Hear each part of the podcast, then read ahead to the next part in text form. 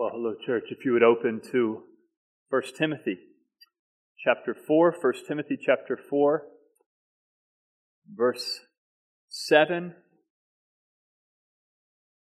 We'll read to verse 8. This is God's word. It says, Have nothing to do with irreverent, silly myths Rather, train yourself for godliness. For while bodily training is of some value, godliness is of value in every way, as it holds promise for the present life and also for the life to come. So, what we want to ask for, Father, is godliness and we would pray that you would help us to be disciplined for the purpose of godliness. And so, Lord, use this study of your word toward that end. We pray it in Jesus' name. Amen. Um, well, we uh, start the beginning of every year uh, doing a sermon on prayer and Bible reading. Uh, and so uh, that is the theme for today, as every year, uh, starting off the year. Um, it is the new year, as you know, uh, which is an opportunity, uh, many of us believe, to kind of hit reset on uh, many things in our life that may have dwindled away, have been neglected in some way. Um, a chance to hit restart and to recommit to things that really matter and to things that should matter to us and certainly matter to God. And so um, many of us know that if we want to reach certain goals, uh, we need something called discipline. Uh, discipline is needed. Uh, if we want to lose weight, discipline with diet, exercise, sleep uh, is needed. If we want to finish some degree or schooling, we're going to have to put in the time and study and effort needed if we want to improve relationships. That takes a lot of intentionality and time and self denial. Uh, if we want to be wiser with money, we're going to have to put accountability structures and limits on spending and things. It's, all of this, all of it requires discipline. And uh, there is no shortcut to improving something, to recommitting to something in a meaningful way uh, discipline is needed. It's absolutely needed. And um, I just want to get us thinking about this for a moment before we get in this text. We could give countless illustrations. Some of you know, uh, we got sports people here. Um, some of you may remember a, a man named Mike Singletary, uh, all pro, two time NFL defensive uh, linebacker. And uh, he was not a big man, he was actually smaller than me uh, size wise, weight wise, which is odd for a, linebacker, a defensive linebacker. Um, but yet he was masterful at his craft. And you go, well, how is that possible? Physically, he shouldn't be good at this, but yet he's uh, this good. And we know from his biography that what he would actually do is uh, he would take game uh, reviewed, uh, what do you call it, um, film, and he would watch a particular play 50 or 60 times, examining it from every angle, thinking about all the players and the set of circumstances and every. And so he would go to a, a play a team he hadn't played or a player he hadn't played, but it was like he had played them a hundred times because he had watched all the film. And uh, this man was extremely disciplined, and it, it paid off in his career. Er, Ernest Hemingway, uh, many of you know, has built something of a reputation of not being a sober man. Um, but one of the greatest writers ever. And um, he had this obsessive uh, literary uh, excellent standard of excellence in his writing. Even until late in his life, he would stand in his kitchen in Cuba at 6 a.m. in the morning and he would write, uh, oftentimes for hours, just to find a, a few sentences, just to write out a few sentences with perfection, and his writing influenced the whole Western speaking world. Um, an immense amount of discipline. Leonardo da Vinci, we know about his artwork, uh, unparalleled. In the uh, fine arts, many people don't r- recognize the amount of discipline behind all of that. He would actually do things like um, painting a hand. Any of you who are artists know how difficult it is to paint a hand? He, he would paint a thousand hands. One after the other, after the other, after the other, a thousand hands uh, to master his craft. Winston Churchill, known as the greatest speaker of the century, uh, had a very natural style in which he would speak. Uh, people would say it seemed like he was just speaking off the cuff. What they don't realize is that he had a list, and in order, and he couldn't speak off the cuff. He was actually um, made fun of much for his list, but he would write out word for word every one of his speeches, and then and then after that, he would even write in the pauses he would take, the arm gestures, the, the way he would make his face look, all of these things. And then he would practice in front of the mirror numerous times before every single speech. An amazing amount of discipline. And so we could go on and on, uh, illustrating that if you want to be masterful or skillful or excellent in anything, you have got to put behind that desire uh, tons of time in mundane, unimpressive discipline. And if that's true for the arts or sports or academics or some career, church, that is doubly true in regards to godliness. It is even more true in regards to godliness. 1 Timothy 4 7, I'm going to use the word discipline. Many translations use this word instead of train. Discipline yourself for the purpose of godliness. So, what should you pursue above anything else in 2023? Godliness. How should you pursue it? Through discipline. That's what it says. And that's what we should do. Discipline yourself for the purpose of godliness. So, Paul, a very disciplined older man, is speaking to Timothy, a much younger man, and says, You must be godly, and the way to be godly is through discipline. The word is gumnos, which we derive our English word gymnasium from. It's a, it's a word that some would say uh, carries this connotation of a sweaty gym workout. That's how Timothy would have heard it. It, it would have that, uh, that feel to it, a, uh, a training in the gym. But also, gumnos or train or discipline had this idea of an, in an ancient context of doing that training with minimal to no clothing on. So, meaning you don't want big bomber jacket and jeans when you're running sprints. It's cumbersome. It gets in the way. So, uh, in this command to train yourself for godliness, it's get rid of Timothy anything in your life that would weigh you down, that would trip you up anything, any habit uh, that would be a hindrance to you. Something similar to Hebrews 12:2 when it says, "Let us throw off everything that hinders and the sin that that clings so closely, and let us run with perseverance the race marked out for us." So the first question for you is this: What is that in your life that's weighing you down? That's holding you up? from running with discipline and endurance the race marked out for you. And, and just, you know, Paul is not a hypocrite when he's telling Timothy, be disciplined.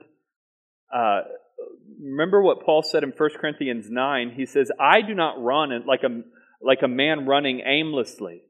I do not fight like a man beating the air, but I beat my body and make it my slave so he's saying, I'm training for godliness. I'm not just telling you to do something I'm not uh, doing. And then, and then right in the context, when it, what he says to Timothy in our passage, for this we, me and Paul, me and uh, Timothy, we're both doing this, Paul and Timothy.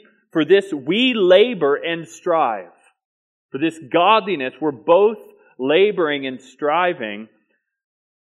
And, and that word striving is, is the word uh, that's also translated agonize. So he's, he's literally saying, agonize for godliness.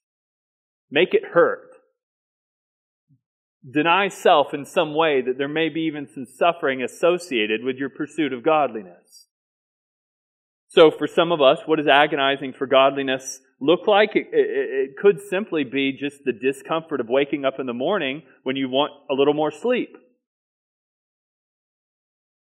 And we want that extra comfort, and we deny self, and we wake up earlier to seek the Lord. Agonize. This is what athletes do. They do it for, Paul says, a perishable wreath. They do it for a trophy. They do it for praise from man. Uh, they put themselves on a strict regiment with eating and sleep and what they allow in their mind and not in their mind because it will affect their performance and their uh, their playing or whatever. This is what this is literally how the passage talks. Look how listen to what Paul says. Athletes go into strict training. This is Paul. Athletes go into strict training. Therefore, do not run, he says, like a man running aimlessly, and do not fight like a man beating the air. No, I beat my body and make it my slave. So don't be aimless in your pursuit of godliness. You need to narrow it down, have a focus, have some discipline behind your pursuit of godliness, and that starts with controlling your body, it says. Uh, there's a lot of a lot of guys talking in reformed land right now about bringing uh, the culture in subjection to Christ. What do we think about that?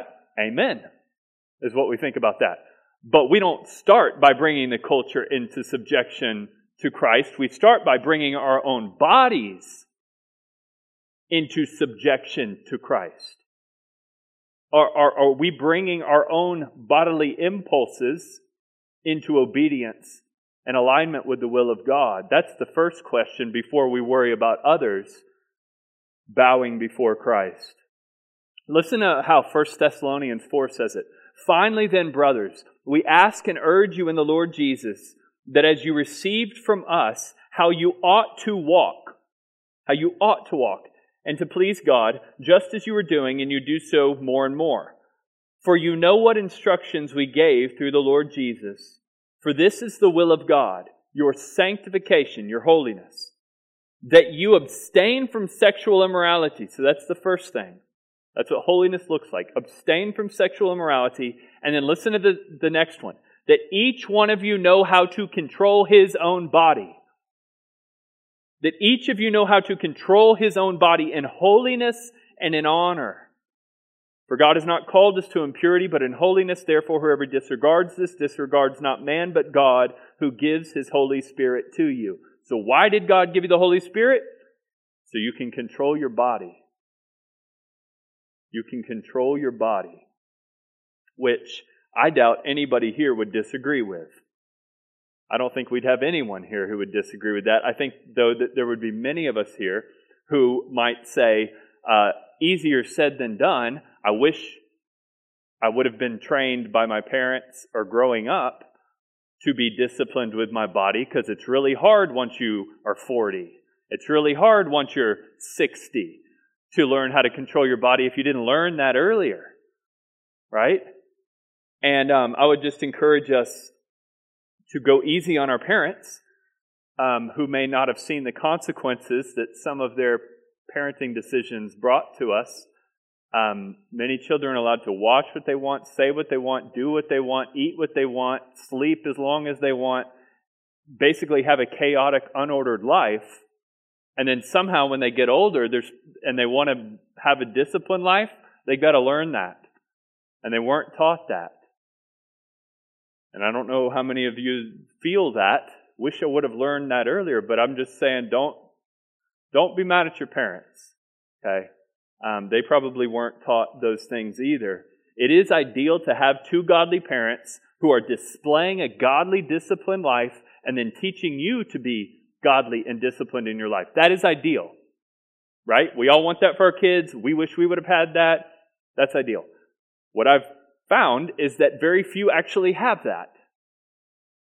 And that even those who do receive that type of upbringing realize really soon, I still live in this body of flesh, and I still have an enemy. And so even though I was taught all the right things to do to control my body and to live godly, it's really hard. And, and so uh, it is true, guys. I, I do believe that in many things in life there are disparities. There are innate disadvantages. Uh, that's true. So an athlete that's born with a strong body really does have a biological advantage to someone who's born with a very weak body. Uh, a musician who's b- born with perfect pitch has a huge advantage to someone who can't carry a tune in how well both of them sing. A scholar born with a brilliant mind has a huge advantage in doing well in school over someone with a low IQ, right? We know that this is how the world works. Spiritually, spiritually, we are all equally disadvantaged. There, there, are, there is no uh, innate spiritual advantage any of us have, according to Romans 3 uh, which says, None naturally seeks after God, none inherently are righteous, none instinctively do good. We all must be saved by grace. So, in other words, uh, if you have two people, you have a 20 year old who was raised with godly parents, uh, very intentionally, and then you have a 20 year old who was uh, in a had a life of chaos and disorder in their home, and both of them enter the kingdom at the same time. They're both saved and enter the kingdom. You can't go, oh, well, the guy that was trained really well from a young age, he's going to win. They're both running the race to the end. He's going to win because he was trained better. You can't say that in the kingdom of Christ. Many of those who are first will be last, and last will be first. This isn't how the kingdom of Christ works. And I'm, I do not say that because godly parenting doesn't matter. I say that because at the end of the day, we all must take this command discipline yourself for godliness. You, nobody can do that for you. I mean, you you can be taught these things, but you must at some point learn it yourself. It's not automatic. Uh, think of the father in Proverbs. All right? The father in Proverbs is sitting there with his son, and he's from every angle, he's trying to help his, his son gain wisdom. And he's saying, Son, don't go this way. This is foolish. You'll experience this bad thing and this bad thing and this bad thing. Go this way. This is good. And he's trying to paint this picture of wisdom and godliness. That's good, but what does that son have to do? He has to reach out and get it. That's what the father keeps saying. Get wisdom, son. I can't just give it to you.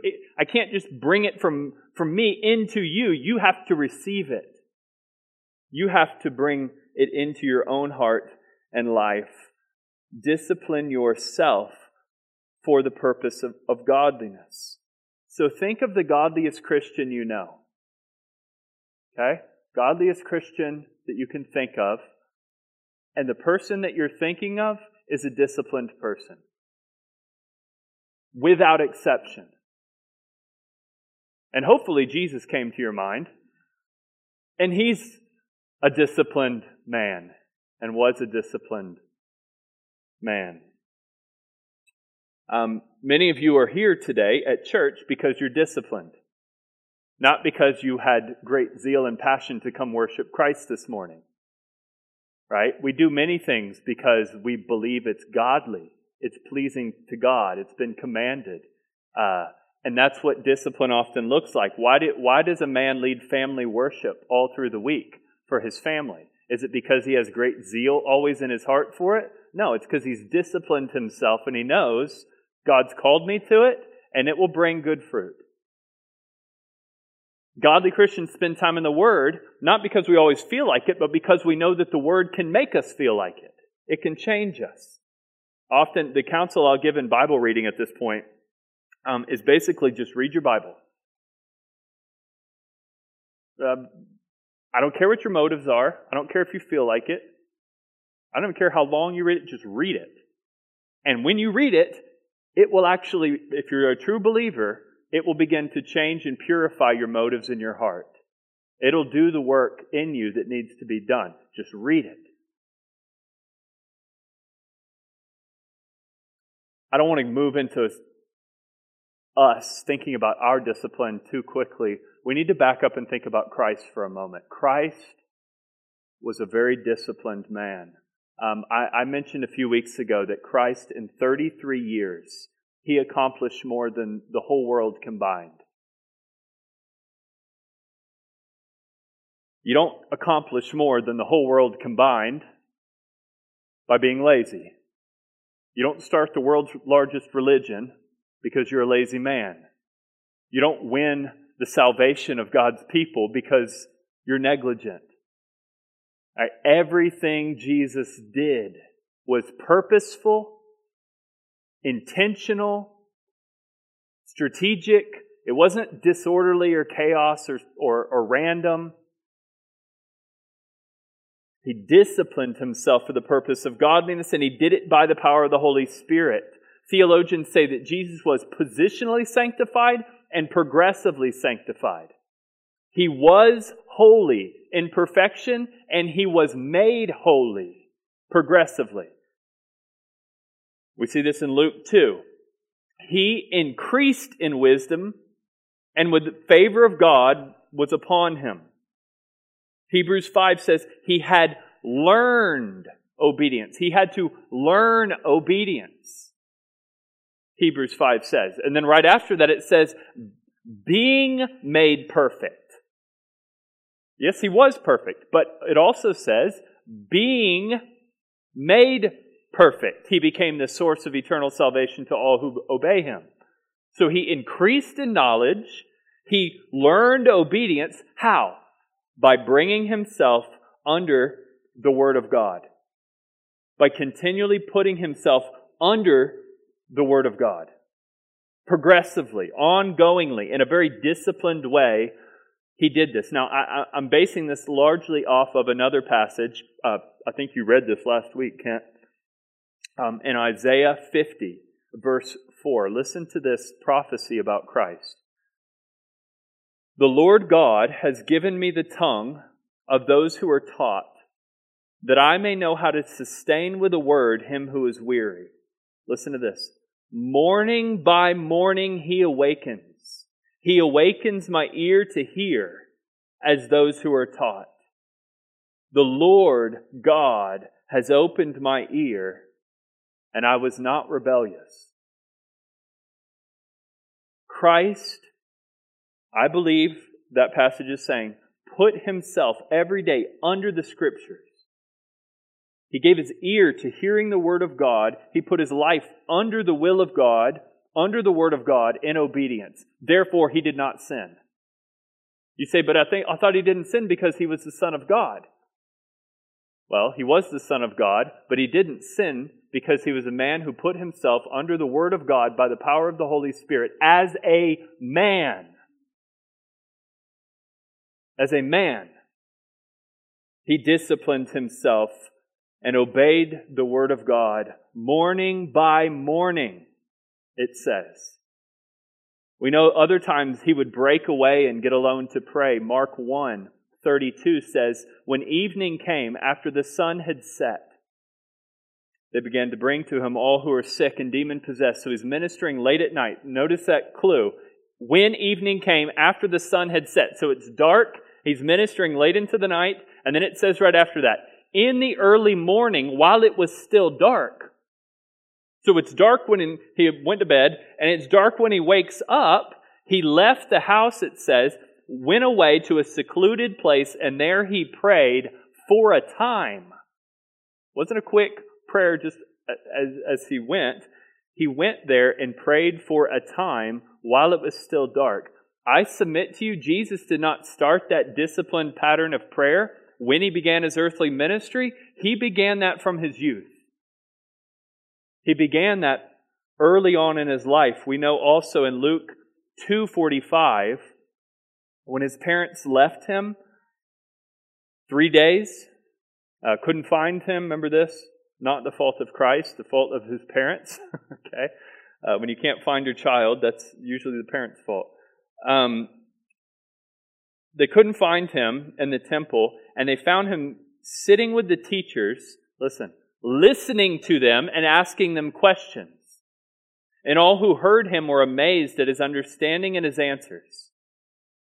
So many times we get amazed. We're like, man, 8, 10, 12 years old, he's sitting there teaching these scholars, these theologians. We get all amazed at that, and that is amazing.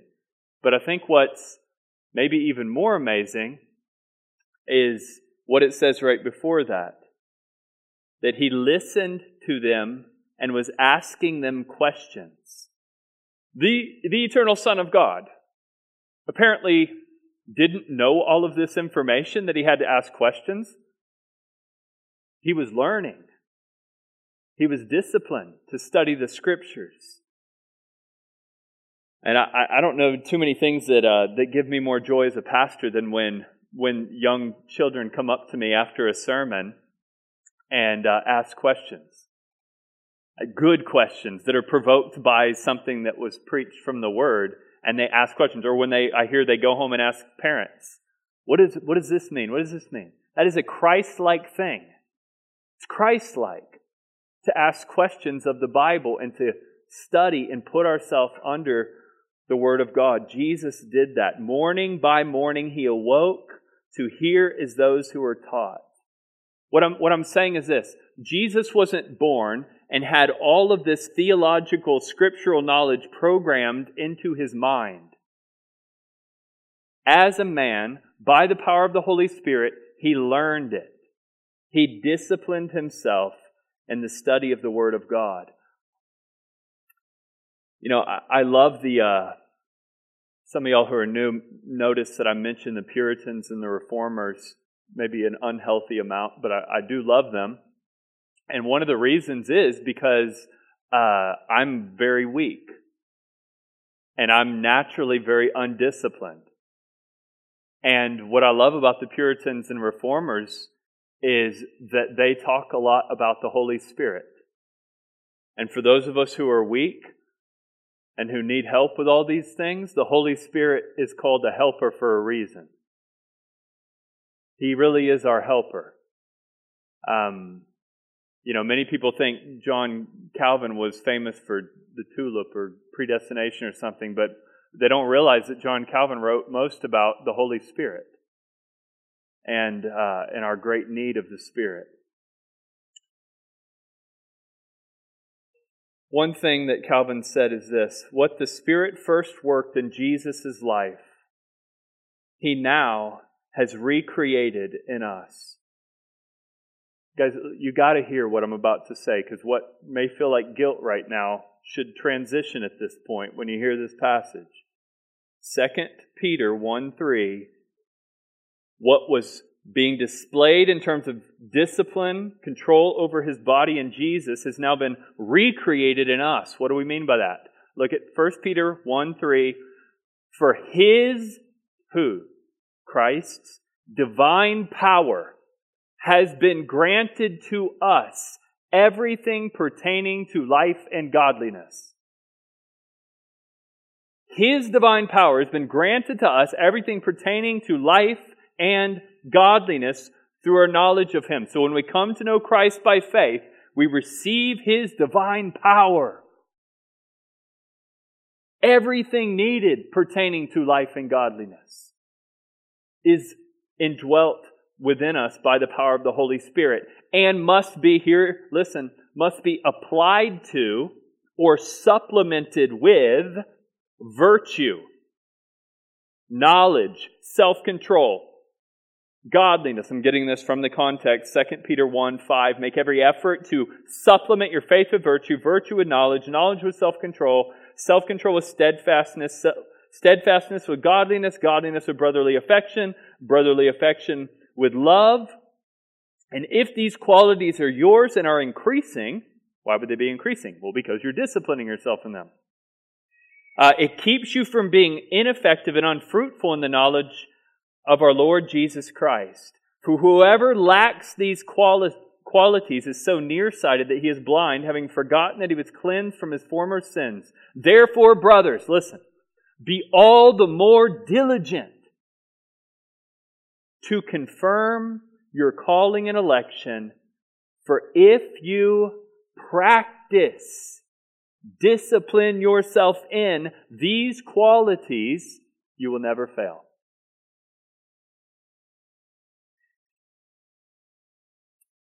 Church, the world knows nothing of that. What exists in you, that divine power, that will produce fruitfulness and godliness and self control and brotherly affection and all these fruits it's talking about in 2023.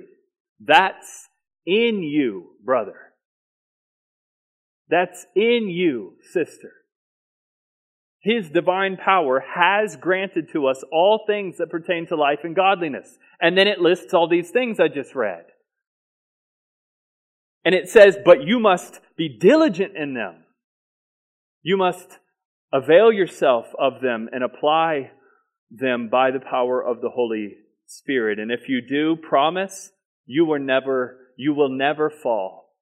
And then there's another promise. And there will be provided for you an entrance into the eternal kingdom.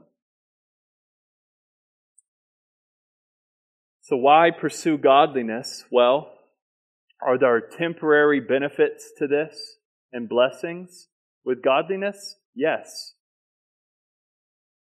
It says, discipline yourself for the purpose of, of godliness, for while bodily training is of some value, godliness is valuable in every way as it holds promise for the present life and even more for the life to come.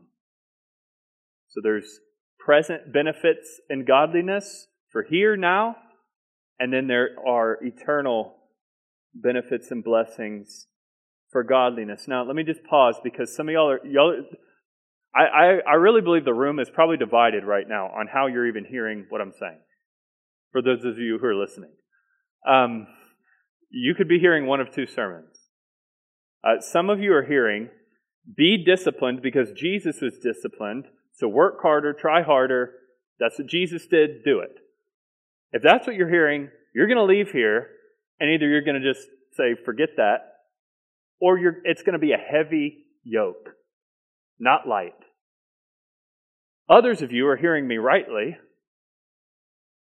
Jesus disciplined himself for the purpose of godliness, in his spirit of discipline, his spiritual power, has been granted to you. Now go live as He's called you to live in the power that He's given you to live it in.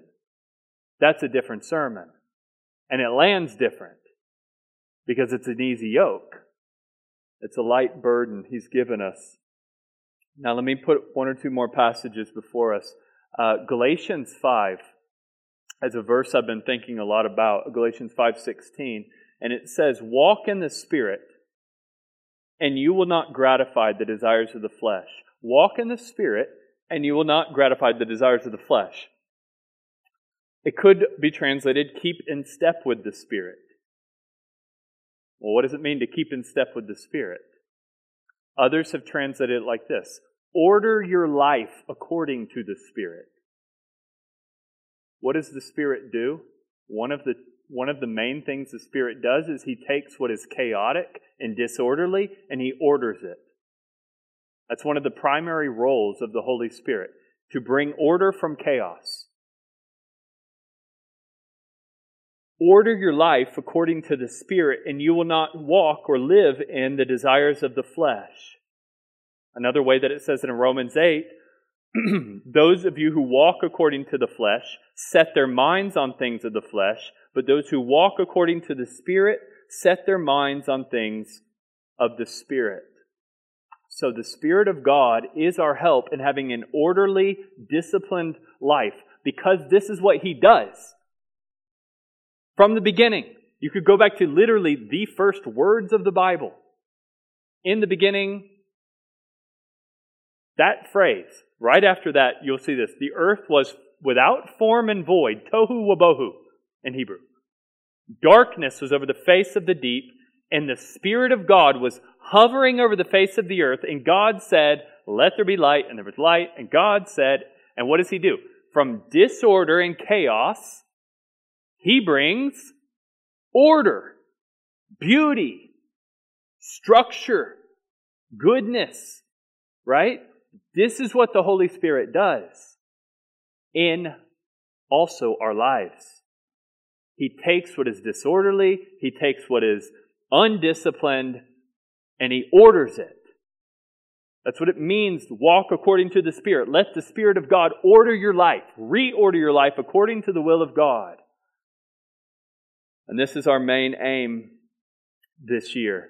Uh, there are some corporate ways that we should do this. There are uh, some private and personal ways we should do this. Acts 2:42 says about the early church, they devoted or they disciplined themselves in the word of God, breaking of bread, I take it to be the Lord's Supper. Most take that phrase to mean uh, a formal breaking of bread in the Lord's Supper. The prayers, corporate prayer, and fellowship. Those four things the Word of God, prayer, breaking of bread, and fellowship. Those are two of them are things we can do alone. We pray and we can submit ourselves and read the Word. We can do those alone and we can do those together.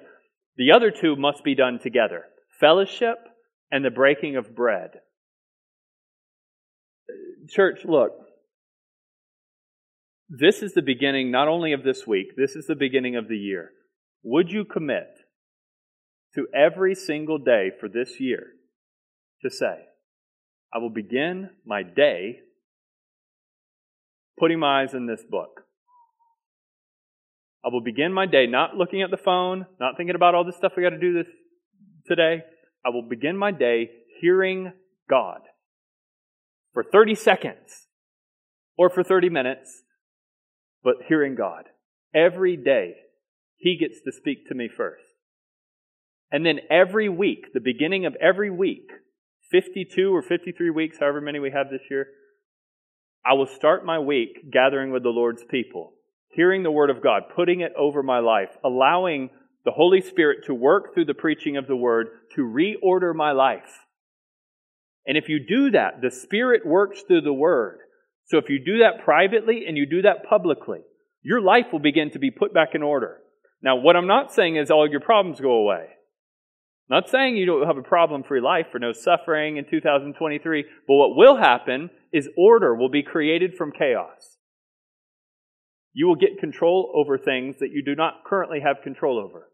You will see improvement. The Spirit of God works with the Word of God privately, personally, and corporately.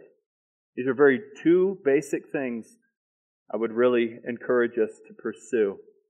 Church, as we come to the table, uh, this has been rightly called for hundreds of years a means of grace, a spiritual discipline, because if we come to the table and we take it remembering Jesus Christ disciplined himself for godliness so that he could give that godly body as an offering to God, so that he could be a sacrifice for sin. He gave his body and blood to forgive us of our sins. You come to the table believing that and believing that that is for you, it sanctifies you. It makes you more godly. Uh, I would encourage you, church, to come with that in mind today. And for those of you who are not believers in Christ, you've not been baptized in His name, you're not committed to a church, we'd ask you to refrain. Uh, but in your bulletins, there's a, a red bulletin there. It has some prayers you can pray in this time that I think will be meaningful for you. Uh, take a few moments, pray, think on these things, and we'll come to the table together. Father, uh, we give you praise, Lord, because you're worthy of praise. Lord, we, we need you, Lord. We are not sufficient for these things. But as your word says, our sufficiency is in Christ. Lord, you have given us divine power to destroy strongholds. You have given us divine power to supplement our faith with virtue. And our virtue with self control and steadfastness and knowledge and brotherly affection and love. And so we ask you to please help us for your name's sake, for the sake of those you've called us to love and serve, that we'd get our lives together, not by our own strength, but by the power of your Holy Spirit, according to your word, that you would help us to clean up messes, to order things that are disorderly, to prioritize things that are of utmost importance, and to get rid of and cleanse ourselves of things that only pollute and bring death and destruction. Lord, we ask you for the help for all of these things, and we know it's your will to give it to us. So we praise you. And we pray these things in Jesus' name. Amen.